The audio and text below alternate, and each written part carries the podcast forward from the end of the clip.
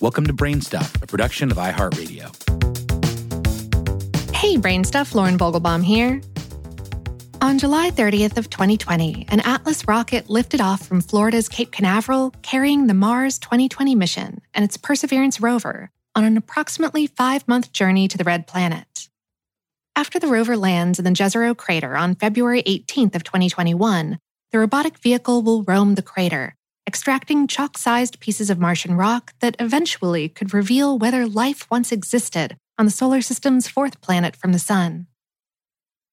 Perseverance weighs 2,260 pounds, that's 1,025 kilos, and measures about 10 feet or 3 meters long. And it's the latest in a succession of Mars rovers that has included Spirit, Opportunity, and Curiosity. Since Curiosity arrived on the Martian surface in August of 2012, it's traveled over 14 miles, almost 23 kilometers, and in 2019 found evidence of an ancient oasis on the seemingly arid planet's Gale crater. NASA plans for Perseverance to operate for at least one Martian year, that's 687 Earth days, and cover a distance of between 3 and 12 miles, or 5 and 20 kilometers. Perseverance's most attention getting scientific goal is to search for evidence of ancient microbial life on Mars. But as two NASA scientists explain, the mission is much more complex. We spoke via email jointly with Michael Meyer, lead scientist for the Mars Exploration Program, and Mitch Schult, a Mars 2020 program scientist.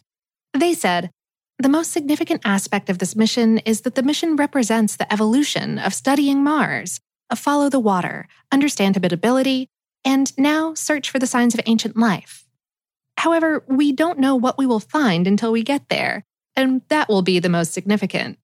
Among the mission goals are to understand the geologic environment of the landing site and search for biosignatures, and the rover is ably equipped to either find or at least identify the most promising samples that might have preserved biosignatures.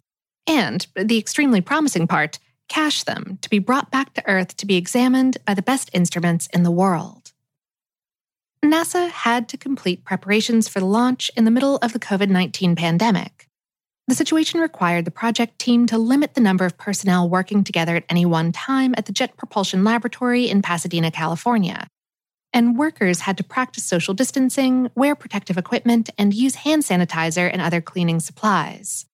But on the science end, NASA workers were more concerned about maintaining the cleanliness of the planetary probe sampling and caching system which will handle Martian soil and rock samples. Meyer and Schult explain the contamination control levels are unprecedented for any spacecraft and unachievable in most laboratories on Earth. To build a sampling system to such ultra clean standards and keep the system clean has been a real achievement. Of course, the proof of the pudding will be when the samples are returned to Earth. Technically, the rover is the most complex spacecraft sent to Mars, and designing and building the sample caching system was a substantial challenge. The only challenge posed by the pandemic has been keeping the team assembling the spacecraft and launch vehicles safe, which has been successful.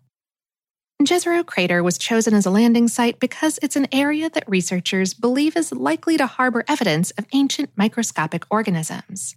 Meyer and Schult wrote Our orbital studies show that Jezero Crater was an ancient crater lake with a recognizable delta deposit indicative of water flowing into a standing body of water. Life as we know it requires a liquid water environment to exist. In addition, a critical aspect is that the same site shows a high diversity of environments, a great place to sample multiple rock types that can tell us about the climate and geological history of the crater and the planet. On Earth, a delta is one type of deposit you would expect to have signs of life preserved. Furthermore, there are other tantalizing mineral deposits like the purported lakeshore has carbonate rocks, also a good place to have preserved evidence of life, if there was any. While Perseverance's instruments will gather some data about the area from which these Martian soil and rock samples are gathered, the samples themselves eventually will be retrieved by a future mission and transported back to Earth for more extensive analysis. The two NASA scientists explained that while the retrieval details are still being worked out, quote, the general plan is that in 2026, NASA and the European Space Agency will launch two missions. One, a lander that will carry a fetch rover to get the samples and a rocket for lifting the samples off the red planet. The other mission will be an orbiter for capturing the sample container launched from the surface of Mars and then bringing the contained samples to Earth. Of course, we will know a fair amount about the samples and the area of Jezero crater from which they come because of the science instruments on board the rover. Perseverance is well equipped to explore the region to understand the present and ancient environment, the details of each site explored, and specifically each rock or regolith from which the sample will have been collected. We're likely to see some spectacular pictures of the Martian surface, too, since the rover is equipped with more and better cameras, 23 in all, than any previous Mars mission. And the Perseverance mission will provide an opportunity for the first test of the Ingenuity robotic helicopter, which could be an important part of future planetary exploration. The scientists said, the helicopter is a technology demonstration, and as such, the flights are designed to test its capabilities.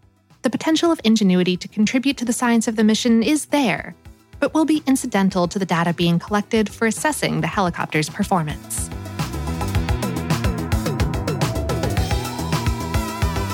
Today's episode was written by Patrick J. Kiger and produced by Tyler Klang. For more on this and lots of other persevering topics, visit howstuffworks.com. Brainstuff is a production of iHeartRadio. For more podcasts from iHeartRadio, visit the iHeartRadio app, Apple Podcasts, or wherever you listen to your favorite shows.